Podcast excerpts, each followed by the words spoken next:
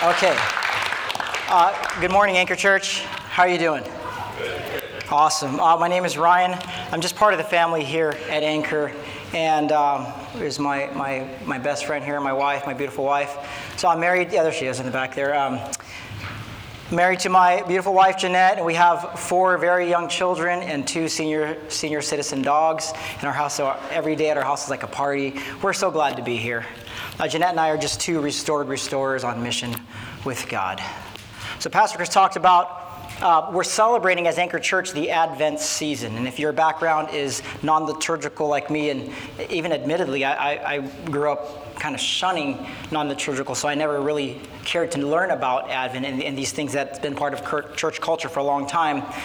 But what I pray today is that we, as we study the season of Advent and these church traditions that have um, been taking place for hundreds of years, that it would do what it did for me, what it would do for you what it did to me. And that's just stir up my affections for Jesus. It's more than just tradition. So, uh, two weeks ago, because it's Advent is four weeks prior leading up to Christmas, uh, two weeks ago, Dave Kim, uh, Chaplain Dave Kim, taught us that hope is not some sort of wish, but an expectation of the coming Messiah. And then after that, Pastor Chris Hassanpour taught us that the peace of God is found in the presence of God. And so today I get to talk about joy.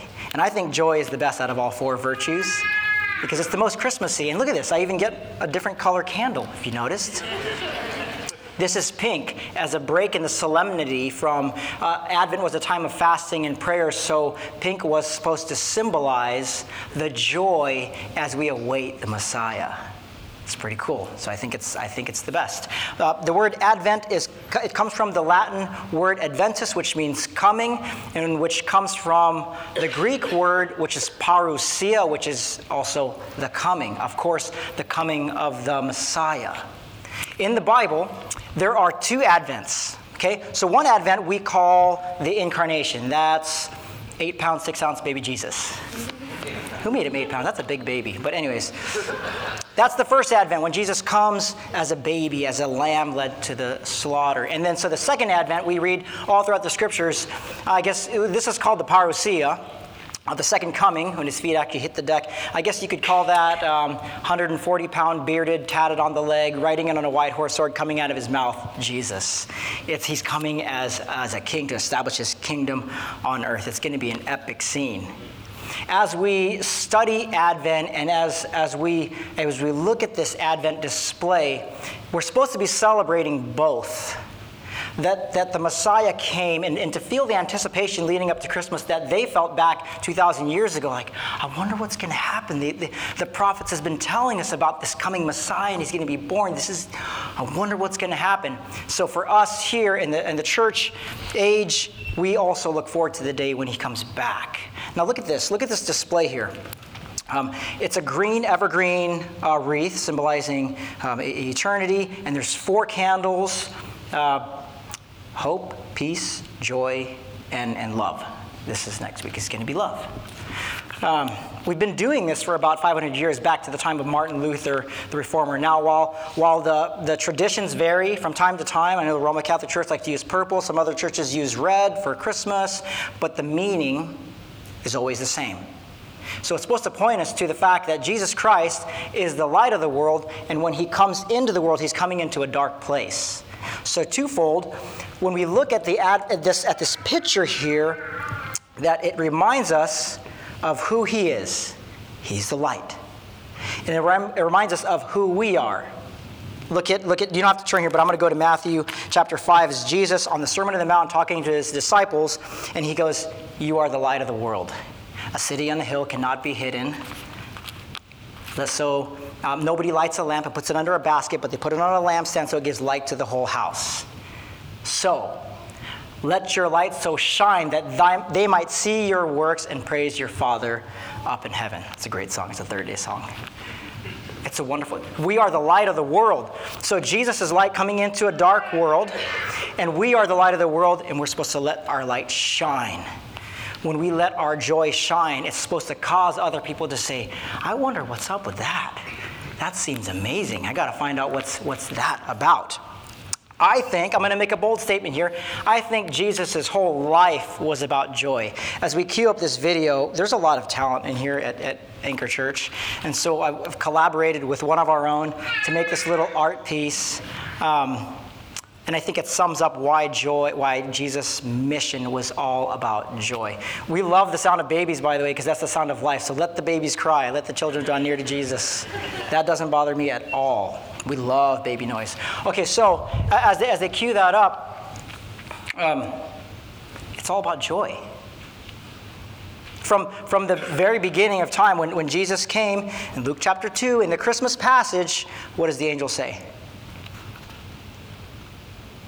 I bring you good, uh, good news of great joy. Are you going to are you going to play it now? All right, just I'll let him play it. I think the heart of Jesus' mission was joy, restoring joy to the hearts of man. When Jesus arrives on the scene in Luke chapter 2, the angel describes to the shepherds in the field that he brings good news of great joy. John 15 11, Jesus told his disciples that his vision for them was that their joy would be full finally in his last hours on earth in John 17 13, Jesus' final request to the Father was that the disciples would be filled with his joy. Joy is a gift from God, a heart overflowing with gladness and delight based on a perspective of the faith rooted in God's character. May your hearts be overflowing with the joy of the Lord. Pretty cool, right? One of our own made that. That's pretty awesome. Collaborated that. He's the same person that did the art for our little Christmas cube. But here's the point. Do, you see now? Have I convinced you? I put a little power package of verses together. I think it was all about joy. The whole thing was about joy. Luke chapter 2, the angel comes and he says, I, I bring you the gospel of great joy. Matthew, uh, John chapter 15, when he's talking to his disciples, look at Jesus' vision for his disciples. His whole three years on earth, and it, it's tantamount to this. He's talking to them about abiding in love, and he says, verse uh, 15, verse 11, These things I have spoken to you, that my joy might be in you, and that your joy might be full. So, joy fills the heart. We know what the heart is, right? When the ancient Greeks used the word cardia, they weren't talking about a physical blood pumping organ. They were talking about the deepest part of the soul. So we are made up of several parts. We're made up of body, we have mind, we have soul, and within the soul, at the deepest, at the core, is this cardia, is this heart. It's the thinking capacity of our being. We think with the heart. As a man so thinketh in his heart. So when we're full of joy, which is a gift from God, it's filling our heart and, and influencing the way we walk and talk, and people can see it, and then they praise God in heaven. So that's that's joy. So uh, 15, right? And then Jesus talked about the kingdom of God more than anything else in Scripture. Do we agree with that? I mean, it was all about the kingdom of God. His very first sermon, Luke chapter 4, he preaches, and he preaches about the kingdom of God and, and, and receiving the blind, the blind people receiving sight and setting the captives free and breaking off their chains. And he goes, I came to preach the good news of the kingdom. They said, Hey, why don't you heal these people here? He's like, I didn't come to heal everybody. I came to preach the, new, the good news of the kingdom of God. Jesus spoke more about the kingdom than anything else. And I will also say that he spoke more about the kingdom than actually the church. The word church only comes out of Jesus' mouth a couple of times, and it was in the same context. So when we compare both, Jesus was way more about the kingdom than anything else. But I say that to say this we have to be careful and guard our hearts to elevating church culture higher than kingdom culture. So here's what I mean. If we teach our children and, and men, if we if we berate our families to get in here and to sit in here in this church culture, and our kids and our wives can't see the kingdom at work in our hearts, then we're teaching them that that church culture, i.e., coming here on Sunday and dressing up really nice and sitting in a seat and listening to a sermon, is Christianity when it's in reality it's not. So they need to see that we're at peace at all times because the kingdom of God is at work and it's actually in us. That's what we do when we elevate the kingdom of God in everything we do. Even in dinner, I'm demonstrating that the kingdom, kingdom's at work in me because I don't I tell my kids I don't need anything from them. So I don't say I need you to eat your vegetables because that's not true. That's idolatry.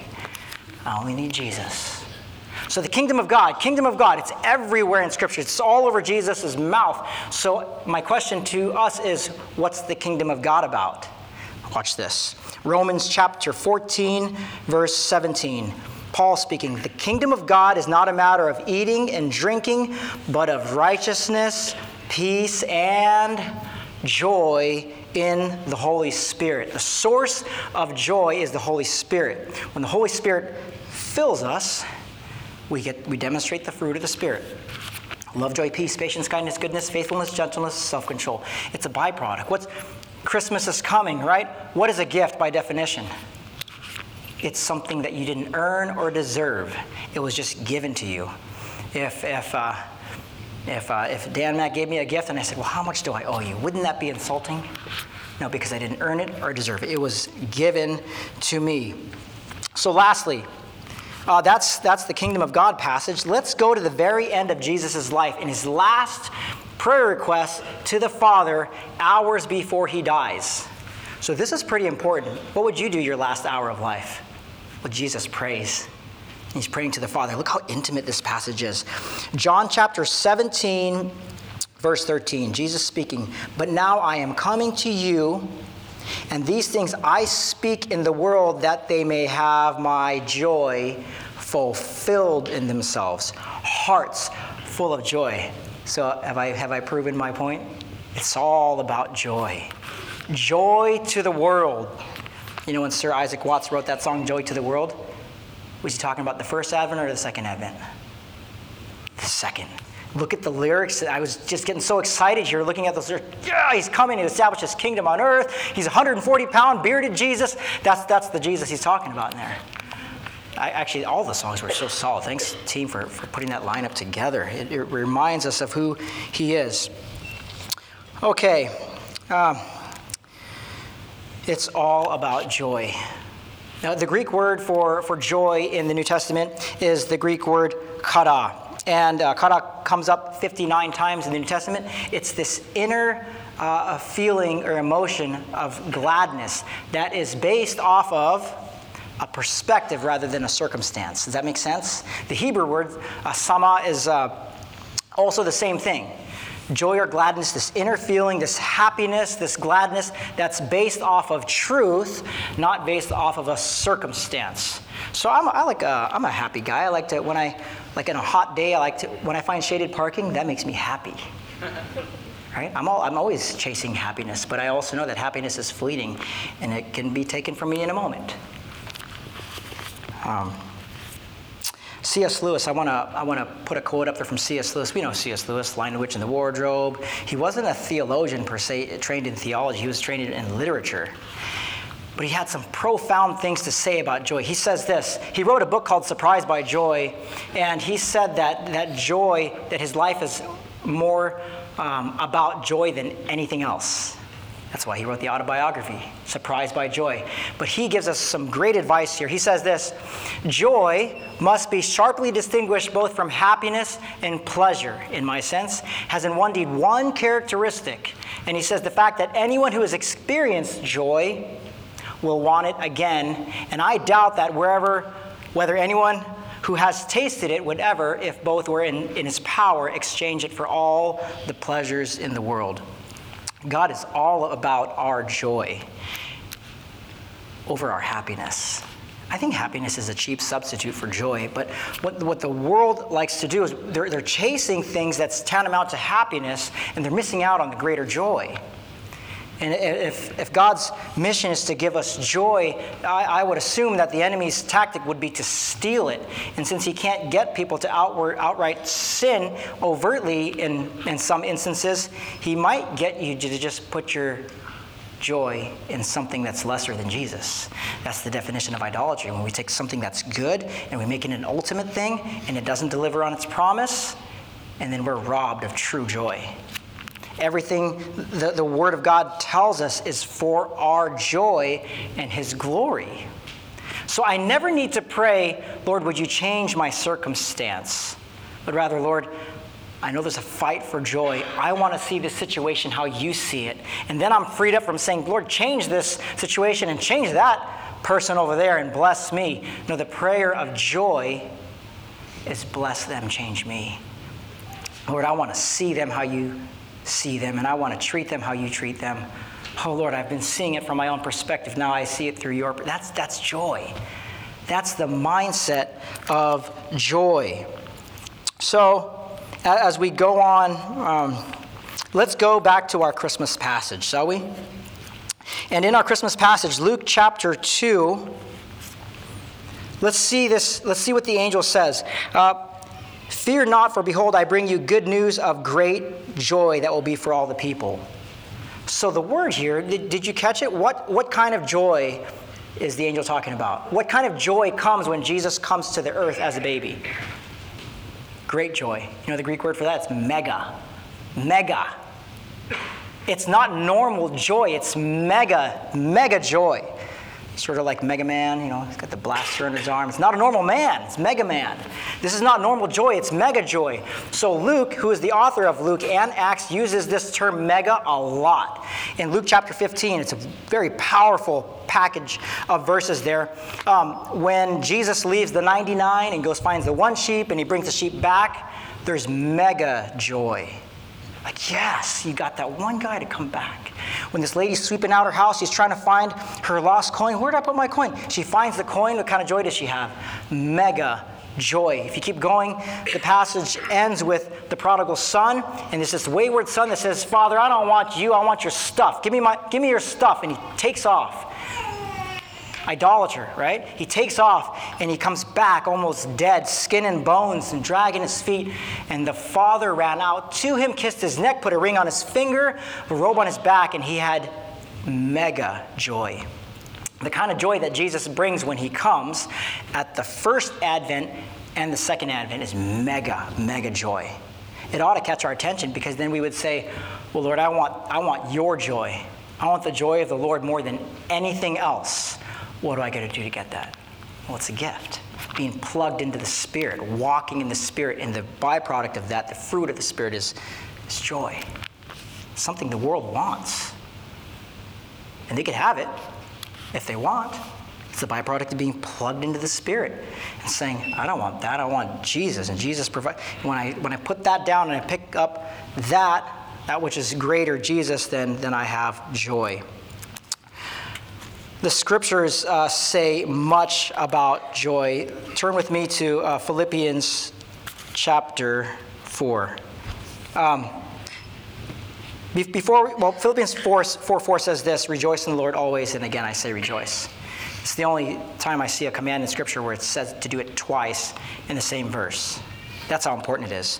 Um, I, I want to go back to our, our, our Christmas passage here um, and see if you can catch the instances of joy here in the passage. So, verse 11, chapter 2, verses 11. The angel keeps going. He says, For unto you born this day in the city of David a Savior, who is Christ the Lord, and this will be a sign for you, that you will find a baby wrapped in swaddling cloths and lying in a manger. Anybody know what a manger is? What's a manger? It's a feeding trough. It's something that animals eat out of. It's a dirty thing. It's an animal trough, though. Uh, we, we love animals. My family, we have, we have two dogs. Uh, one dog's a senior citizen. He's like 20 years old. Um, Andy Miller babysat my dogs one time. He thought the dog died because the dog was like, it's just like, we love, we love Benny. We have another dog named Siopao. He's, he's, a, he's a white Bichon Frise. All Bichon Frises are white. So we named him Siopao, which uh, siopao is a Filipino food that's white on the outside and meat on the inside.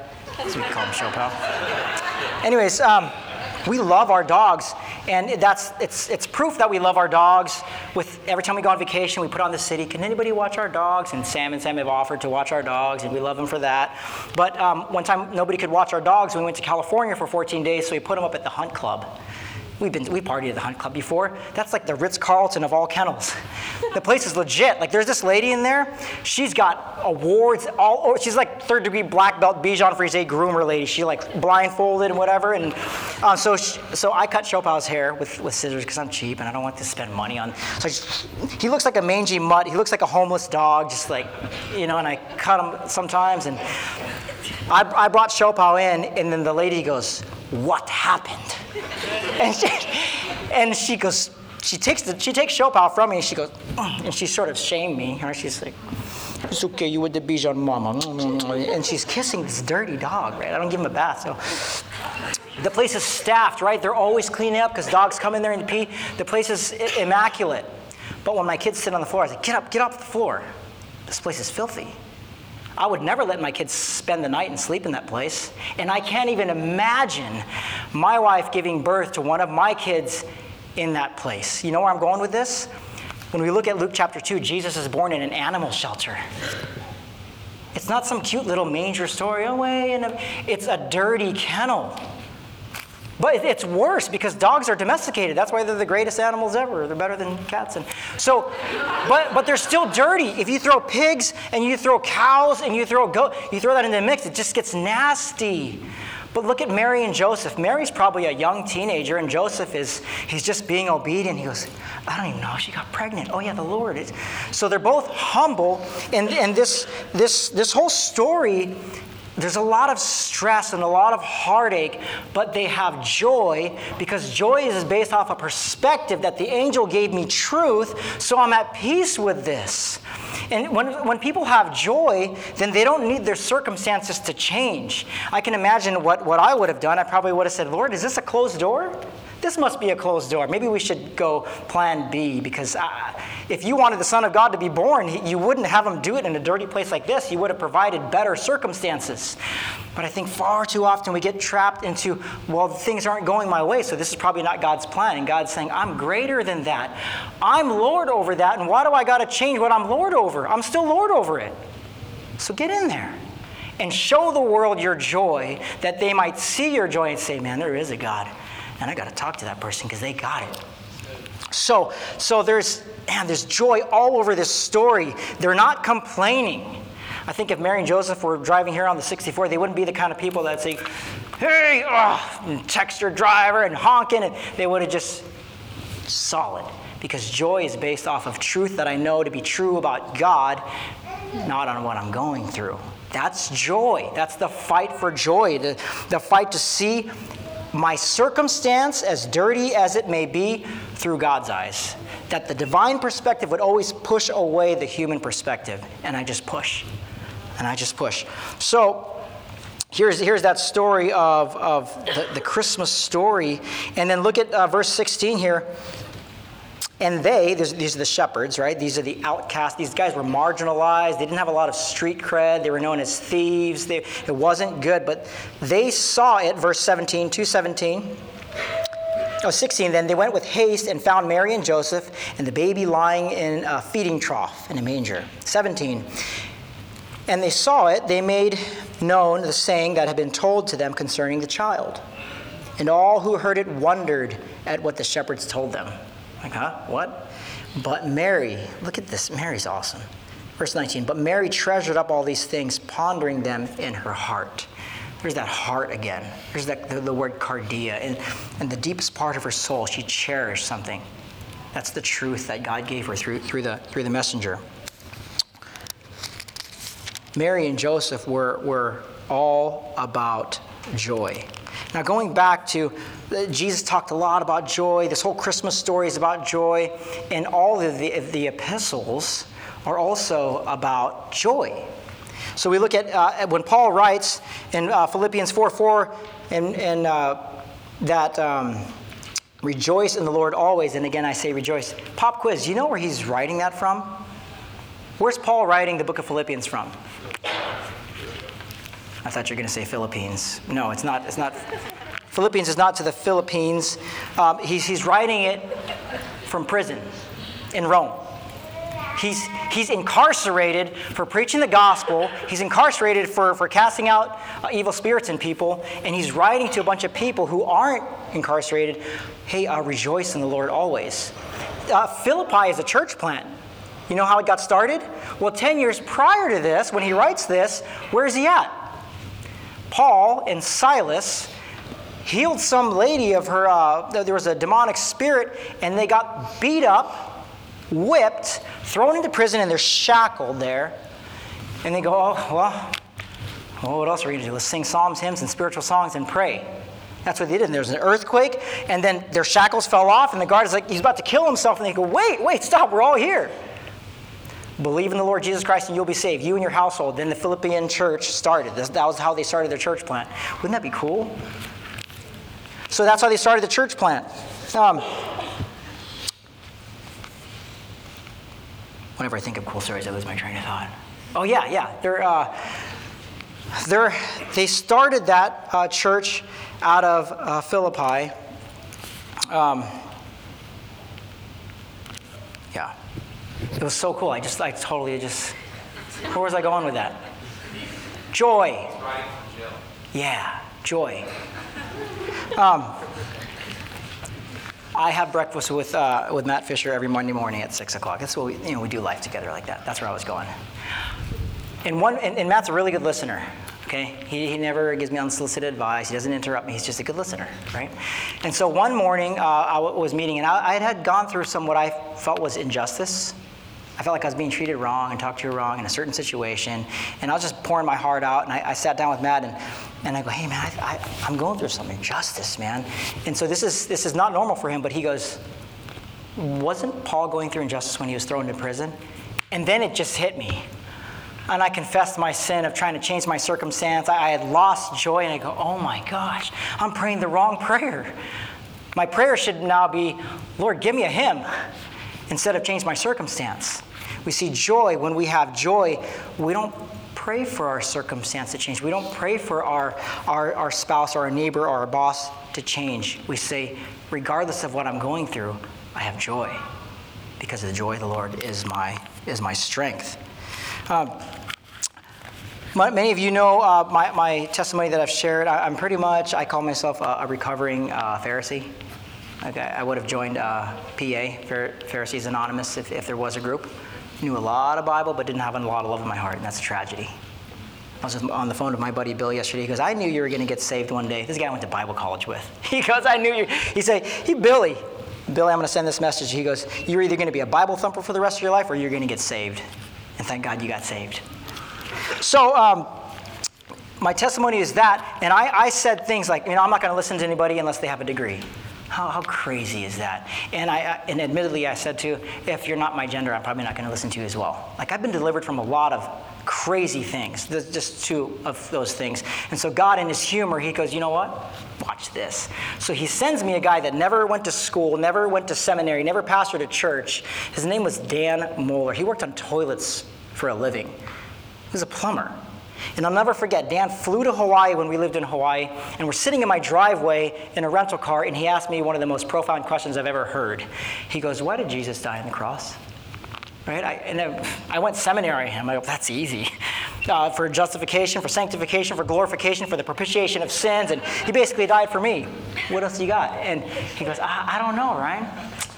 I don't know, because I'm going to Matthew 26 and I see that Jesus in the Garden of Gethsemane, there's a lot of anguish, a lot of pain, and he actually says, Is there a plan B, Lord? Is there another way? And then he ends up saying, Not my will, but your will be done.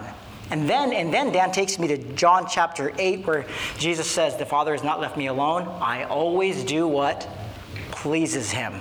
In that moment on my driveway, the Lord, the Holy Spirit opened my eyes. Maybe that was the day I got saved. I, I, don't, I just know that I never recovered from that and I never saw anything ever the same again. To think that Jesus went to the cross, not for me per se, but to, in obedience to the Father, blew my mind. When my kids come home from school, I don't ask them if they had a good day or did you learn anything?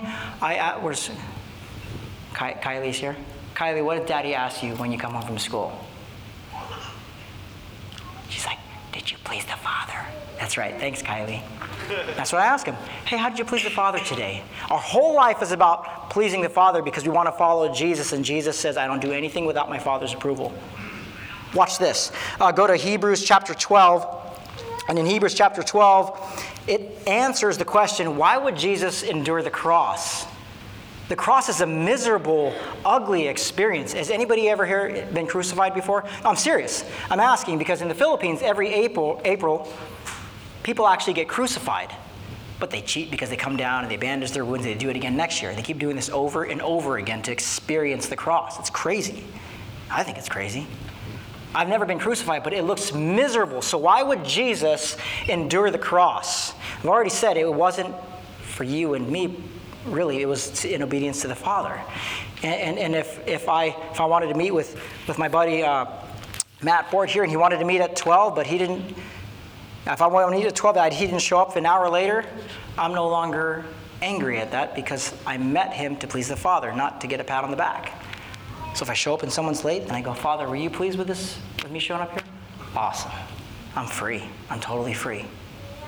So Jesus, when he talks about joy, why do you go to the cross? Look at look at uh, Hebrews chapter 12, verse 2. He says here, the, the, the author of Hebrews says, looking to Jesus, the founder and perfecter of our faith, the author and perfecter of our faith. It's all Jesus, if you didn't know. It's all Jesus, not us who for the joy set before him endured the cross, despising the shame, and is seated at the right hand of God. Why would Jesus endure the cross? For the joy set before him. What was the joy set before him?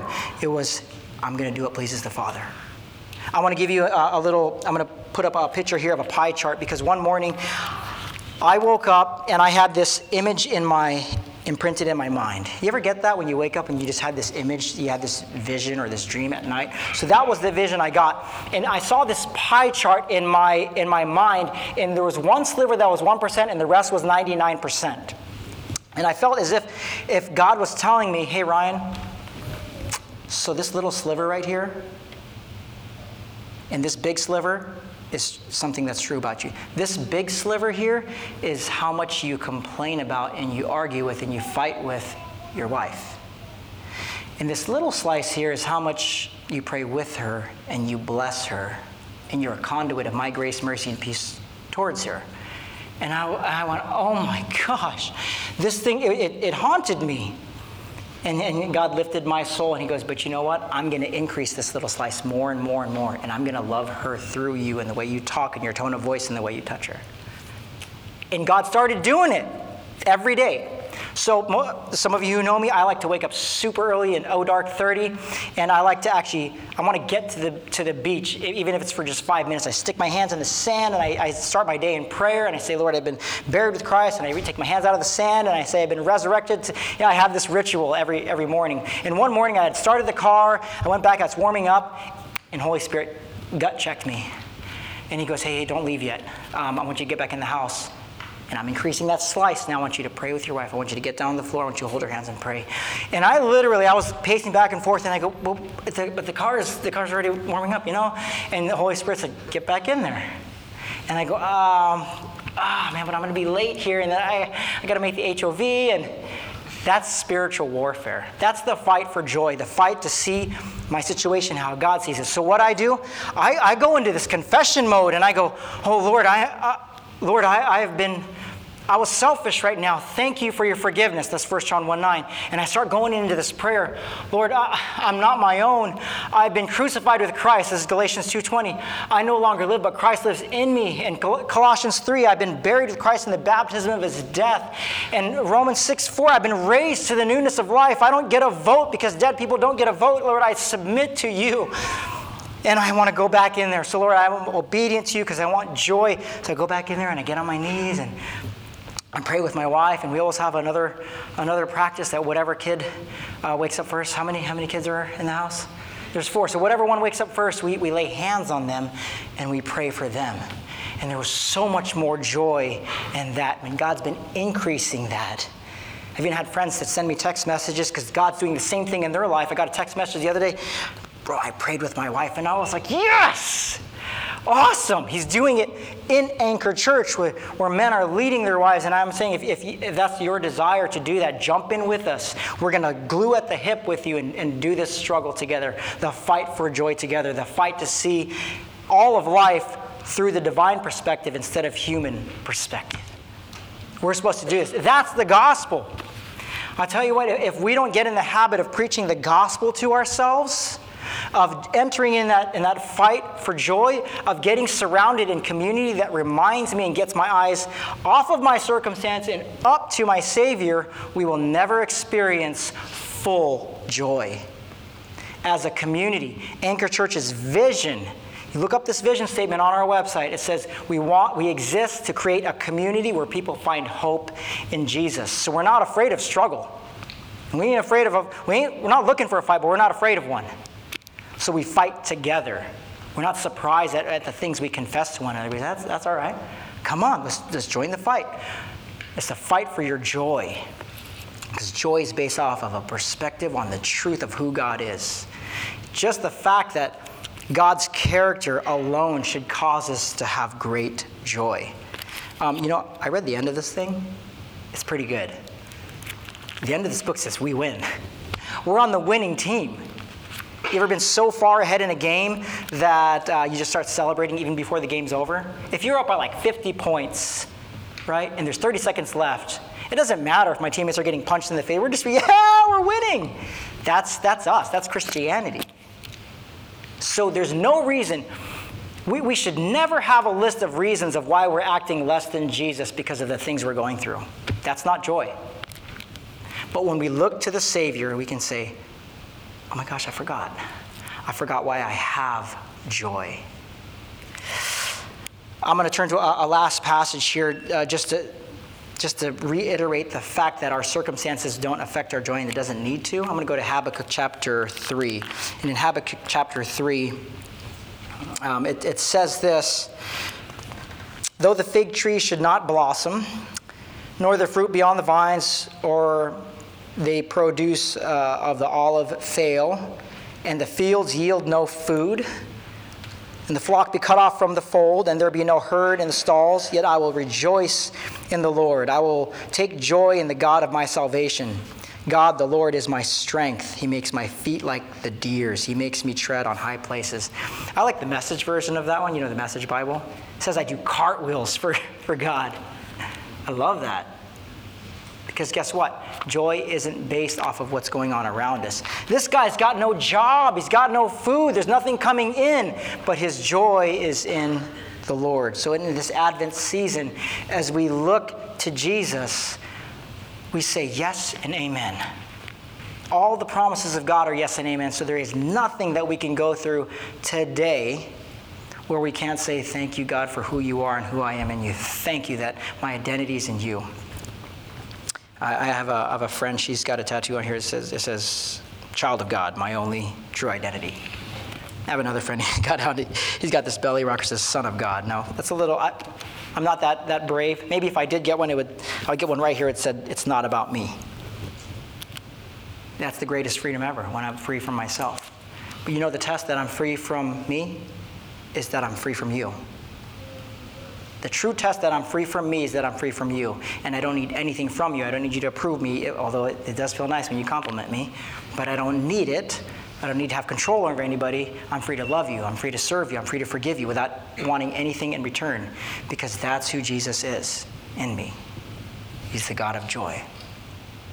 Let me pray for us, and then, and then we'll close out the service, and then we'll come to the Lord's table and focus more, continue the celebration on joy. Father, thank you. Thank you for who you are and who we are in you. That you are the light of the world coming into a dark place, and we are the light of the world. Let our light so shine so that other people might see our good works. They would see our joy and praise the Father who is in heaven. Amen.